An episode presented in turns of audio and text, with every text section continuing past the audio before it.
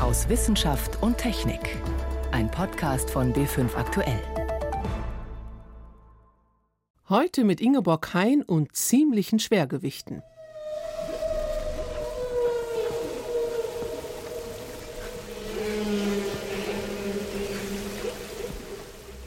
Unverkennbar Wale. Sie sind keine Fische, sie sind Säugetiere, leben aber im Wasser. Warum eigentlich? Das klären wir und außerdem beschäftigt uns der Chemikaliencocktail, der in Kunststoffen wie zum Beispiel PVC steckt. Als erstes aber sprechen wir über das geplante Gesetz zur Masernimpfung. Ich begrüße Sie zu unserem Wochenrückblick aus Wissenschaft und Technik. Masern sind eine Kinderkrankheit, meist harmlos, aber eben nicht zu 100 Prozent. Und weil immer wieder gehäuft Masern vorkommen, will Bundesgesundheitsminister Spahn dem einen Riegel vorschieben. Er hat jetzt einen Gesetzentwurf vorgelegt, der die Impfung zur Pflicht macht. Das ist umstritten, nicht nur bei erklärten Impfgegnern, sondern tatsächlich auch bei Experten, die an sich für die Impfung sind. Klingt verwirrend. Meine Kollegin Jan Toczynski befasst sich mit der Impfdiskussion pro und contra schon seit langem. Was genau ist das Problem bei dem geplanten Gesetz? Also der Knackpunkt ist das Recht auf körperliche Unversehrtheit beim Kind. Das hat im Sommer der Ethikrat auch schon gesagt und jetzt schlägt der Bayreuther Juraprofessor Stefan Rixen letztlich mit seinem Gutachten in dieselbe Richtung und sagt, das ist ein Problem. Man kann in die körperliche Unversehrtheit des Kindes eingreifen, aber nur, wenn die Gefahr groß, unmittelbar und drohend ist und sich nicht auf andere, weniger eingreifende Weise abwenden lässt. Also die Frage, hat man tatsächlich schon alles ausgeschöpft? Die stellt er und das Hauptargument dabei ist, ist die Gefahr durch die Masern tatsächlich so groß wie politisch beschrieben? Nein, ist sie nicht, ist sein Argument. Und die Zahlen der Maserninfektionen bestätigen uns das auch. Wir haben keine ansteigende Kurve. Die Masern in Deutschland laufen eher wellenförmig, in diesem Jahr tatsächlich auch wieder eher niedrig, aber da gibt es keinen Trend nach oben.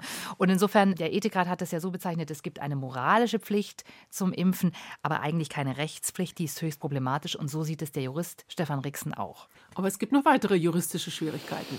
Also das Problem ist, dass dieses Gesetz auf die Empfehlungen der Ständigen Impfkommission verweist. Die STIKO, das ist das Gremium beim Robert Koch Institut, Deutschlands oberster Seuchenbehörde, die die Impfungen empfehlen.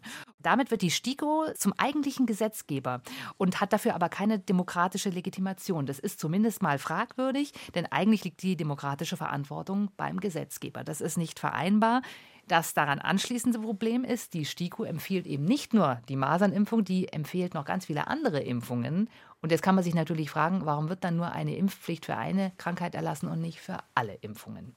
Genau, das wäre meine Frage. Warum kapriziert man sich jetzt so auf die Masern? Ja, man hat da ein Szenario hergestellt, was sagt, wir haben Impflücken, das stimmt auch. Wir haben diese Impflücken, die haben wir allerdings vor allen Dingen eben bei Erwachsenen, die sich eben nicht die zweite Masernschutzimpfung haben geben lassen und weniger bei Kindern. Und deswegen sagen eben die Kritiker auch, diese Lücke wird man mit dem Gesetz nicht schließen können. Ein anderes Problem ist, was ja immer wieder aufgeführt ist, man kann sich gar nicht gezielt gegen Masern impfen lassen. Es ist ein Mehrfachimpfstoff, der gegen verschiedene andere Kinderkrankheiten auch hilft. Muss das so sein? Ja, das ist ein, eine Schwachstelle in dem Gesetz. Das ist ganz klar. In Deutschland haben wir die Kombinationsimpfstoffe. Das heißt, wir haben eine Einführung, eine Impfpflicht gegen andere Krankheiten, die durch die Hintertür eingeführt wird. Und das ist juristisch natürlich ganz schnell anfechtbar. Dann müsste man dafür sorgen, dass auch in Deutschland eben diese Einzelimpfstoffe verfügbar sind. Die gibt es ja grundsätzlich. Die sind hier nur nicht so üblich, aber ansonsten wird man da auch ganz schnell juristisch angreifbar werden. Jetzt ist es ja ganz interessant. Sie haben ja gesagt, eigentlich die Kleinen, also die Säuglinge, die werden geimpft. Es ist eher schon bei den jüngeren Erwachsenen oder im Erwachsenenalter. Das sagen ja auch viele Gegner. Wir wollen das nicht, weil die Kinder sind gar nicht die Gefahr. Aber die Impfgegner, die impfen ja ihre Kleinen auch nicht.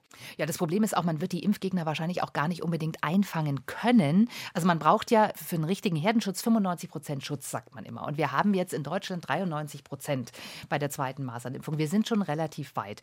Und ich sag mal, diese 5 Prozent, die da ruhig fehlen dürfen, das sind wahrscheinlich auch die 5 Prozent tatsächlichen Impfgegner. Die wird man ohnehin nicht kriegen. Die werden Mittel und Wege finden, auch so ein Gesetz zu umgehen. Da ist jetzt schon die Rede davon, dass da eigene Kitas gegründet werden können könnten, dass es Ärzte geben wird, die vielleicht auch bescheinigen, es gab eine Impfung, es gab aber gar keine. Da sind alle möglichen Szenarien denkbar. Wichtig wäre, dass man die Leute, die einfach aus Schusselei, weil sie das vergessen, weil sie eben einfach diese Impftermine nicht im Kopf haben, dass man die erwischt, dass man da Systeme, Beratungen, Erinnerungsmöglichkeiten installiert, damit die Leute, die eigentlich impfen wollen und es einfach vergessen, daran erinnert werden und es dann eben machen. Bleiben wir doch mal bei dem Begriff Impfpflicht. Also ich bringe meinen Sechsjährigen oder meine Sechsjährige hin sagt, der ist aber nicht geimpft, was passiert denn dann? Das nächste ist, dann müssen Sie zu einer Beratung vom Gesundheitsamt und wenn Sie danach immer noch bockig sind und das Kind nicht impfen lassen, dann droht ein Bußgeld, weil wir haben in Deutschland eine allgemeine Schulpflicht. Das heißt, wir können ja eben die Kinder nicht von der Schule ausschließen. Das heißt, es sind Bußgelder, die da drohen. Bis zu 2500 Euro sind da im Gespräch.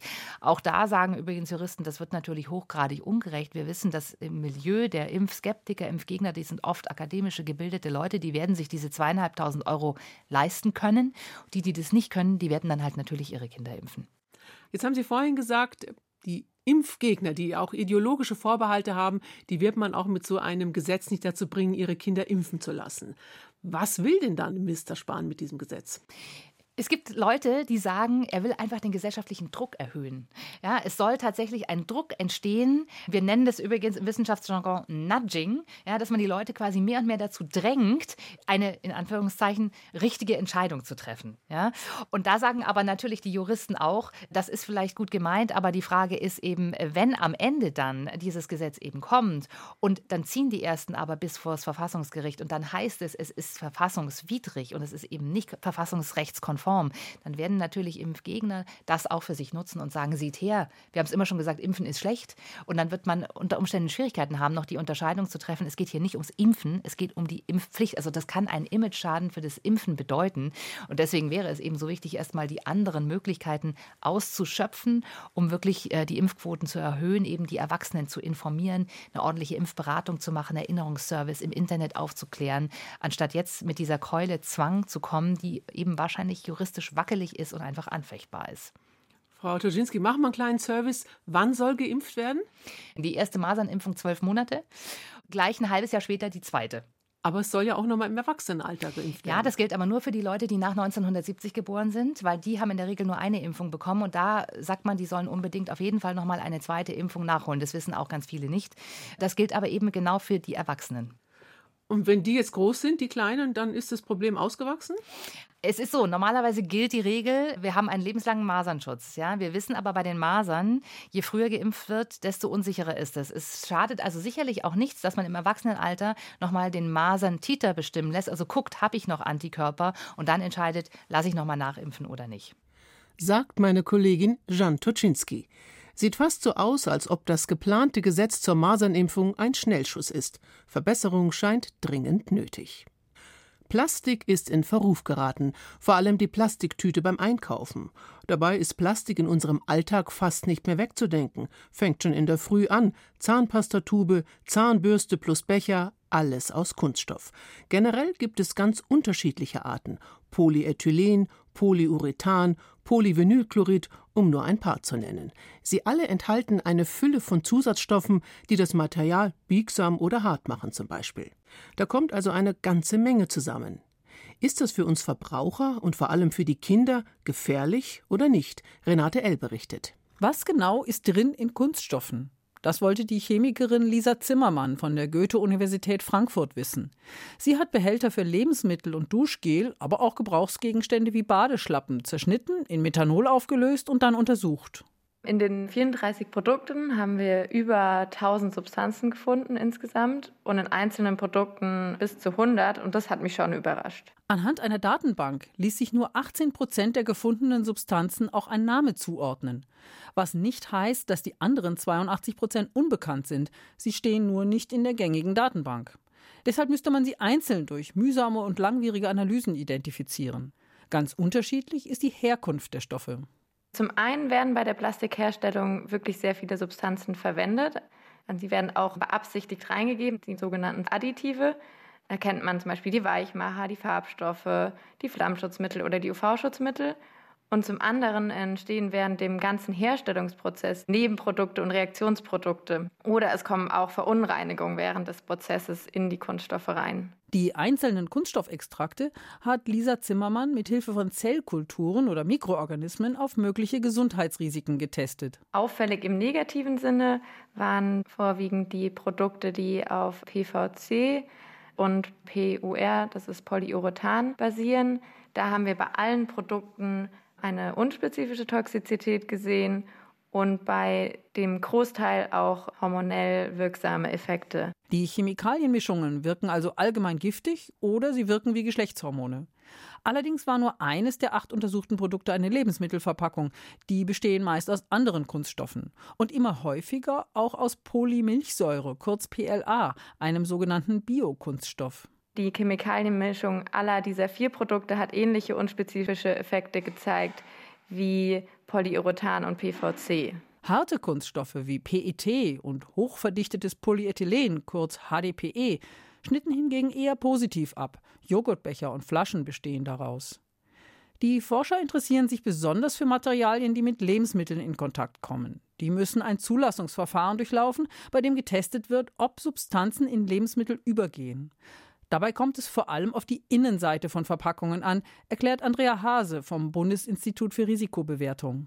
Lebensmittelkontaktmaterialien sind hochfunktionale Stoffe, die einen geschichteten Aufbau haben. Ich kann also nicht davon ausgehen, dass die Außenseite und die Innenseite identisch sind. Sollen sie ja auch nicht sein. Das heißt, wenn ich jetzt so eine Extraktion über das gesamte Schnittstück mache, komme ich durchaus zu Befunden, die ich schwer übertragen kann auf die echte Situation der Aufbewahrung von Lebensmitteln. Denn die Analyse der gesamten Verpackung erfasst auch Substanzen, die mit dem Lebensmittel nicht in Kontakt kommen. Ob und welche Kunststoffbestandteile in unserem Körper landen, untersucht das Umweltbundesamt schon seit Jahren, und zwar im Urin von Kindern und Erwachsenen. Grenzwerte wurden bislang nicht überschritten, auch nicht bei den sogenannten Phthalaten, also den Weichmachern in Kunststoffen. Und? Der positive Befund ist, dass die Belastung über alle gemessenen Chemikaliengruppen hinweg zurückgegangen ist. Das trifft auch auf die Phthalate zu. Eine Gesundheitsgefährdung für die Verbraucher ist zum jetzigen Zeitpunkt nicht abzuleiten. Allerdings wird bisher nur die toxikologische Wirkung einzelner Substanzen untersucht. Der Blick auf die Wirkung alltagstypischer Chemikalienmischungen ist eine neue Entwicklung. Lisa Zimmermann geht noch einen Schritt weiter. Neue Regularien könnten zum einen fordern, dass man die Effekte der Gesamtmischung an Chemikalien in Plastik untersuchen muss, bevor man diese auf den Markt bringt. Zum anderen könnten diese fordern, dass man die Inhaltsstoffe offenlegt. Das allerdings dürfte schwierig werden, weil die Hersteller die Inhaltsstoffe als Betriebsgeheimnis wahren wollen. Sie hören B5 am Sonntag aus Wissenschaft und Technik. Im Studio Ingeborg Hein. Jetzt sind Detektive gefragt. Wie kann es sein, dass eine Messstation einfach verschwindet? Eine Messstation, die mehrere Meter groß ist, einige hundert Kilo wiegt und noch dazu fest am Ostseeboden verankert ist. Oder besser war, denn diese Station ist spurlos verschwunden. Sie gehört zum Geomar Helmholtz Zentrum für Ozeanforschung in Kiel. Die Forscher dort sind ebenso ratlos wie die Polizei. Thomas Sambol auf Spurensuche. Ein zerfetztes Stromkabel, Bruchstücke eines Sensors und ein bisschen Halterungsmaterial. Das ist alles, was vom Unterwasserobservatorium des Geomar in der Eckernförder Bucht übrig geblieben ist. Forschungsleiter Hermann Bange kann es immer noch nicht so richtig glauben. Wir hatten zwei Gestelle, einmal die Steckdose, das müssen Sie sich vorstellen wie ein Stromkabel. Und an diese Steckdose haben wir unser zweites Gestell angeschlossen, auf dem dann tatsächlich die ganzen Sensoren saßen. Die beiden Gestelle wurden wahrscheinlich mit sehr großer Gewalt weggerissen. Insgesamt sind uns da 750 Kilogramm Gewicht einfach abhanden gekommen. Die Forscher hatten mit der Station die Salzmenge, die Temperatur und die Strömung in der Eckernförderbucht gemessen. Außerdem lieferte sie wichtige Daten zur Wasserqualität, die in der Ostsee immer wieder stark schwankt. Nun ist sie weg. Ein mysteriöser Fall, der wilde Spekulationen ausgelöst hat. Ich möchte nochmal betonen, es waren keine Aliens, es waren auch keine russischen U-Boote oder Mini-U-Boote. Wir waren in 14,5 Meter Wassertiefe. Mit einem U-Boot, das einen entsprechenden Tiefgang hat, werden sie nicht in 14,5 Meter Wassertiefe umherfahren, zumal es dann auch sehr schnell flacher wird Richtung Küste. Das macht kein Kapitän. Unsere Stelle sind auch nicht Opfer eines verschossenen Torpedos geworden, sondern die Erklärung ist wahrscheinlich sehr viel profaner. Sehr wahrscheinlich ist ein Fischerboot mit einem Schleppnetz oder wie auch immer da durchgefahren und hat es aus Versehen einfach weggerissen. Grundsätzlich ist es gar nicht mal so ungewöhnlich, dass Messgeräte im Meer verschwinden, erklärt Thorsten Kanzow vom Alfred-Wegener-Institut in Bremerhaven. Der Seegang, Stürme und auch Rost machen solchen Stationen generell schwer zu schaffen. Allerdings sind sie auch immer wieder eine große Attraktion für Fischer mit entsprechenden Folgen. Teilweise gab es Verluste auch durch Fischbiss. Kollegen von mir haben vor vielen Jahren einmal eine Verankerung geborgen, in der sie von einem Schwertfisch den abgebrochenen Teil eines Schwertes gefunden hatten in einem Auftriebskörper. Da kann man sich eben schon vorstellen, dass eben auch größere marine Bewohner sich auch von diesen Verankerungen angezogen fühlen und vielleicht ist die eine oder andere Verankerung, die nicht geborgen wird, dann eben auch ein Opfer von solchen Attacken. Manchmal werden die Forscher aber auch ganz einfach beklaut. Kai Herklotz vom Bundesamt für Seeschifffahrt und Hydrographie in Hamburg kennt solche Geschichten aus dem Indischen Ozean. Da wird eigentlich ganz viel von den Bojen abgebaut, von Solarpanels über die Windgeneratoren, aber auch die Messsensorik. Alles, was wirklich nicht ganz fest angeschraubt werden kann, das geht manchmal auch auf Wanderschaft. Meistens gehen Messinstrumente aber tatsächlich versehentlich verloren. Zum Beispiel dann, wenn sich das Netz eines Fischkutters darin verhakt und das Gerät mitreißt. Das AVI versucht deshalb, seine Observatorien zu sichern, erklärt Thorsten Kanzow und hält sich an Vorbilder aus der Tierwelt. Im Volksmund nennt man die auch Schildkröten.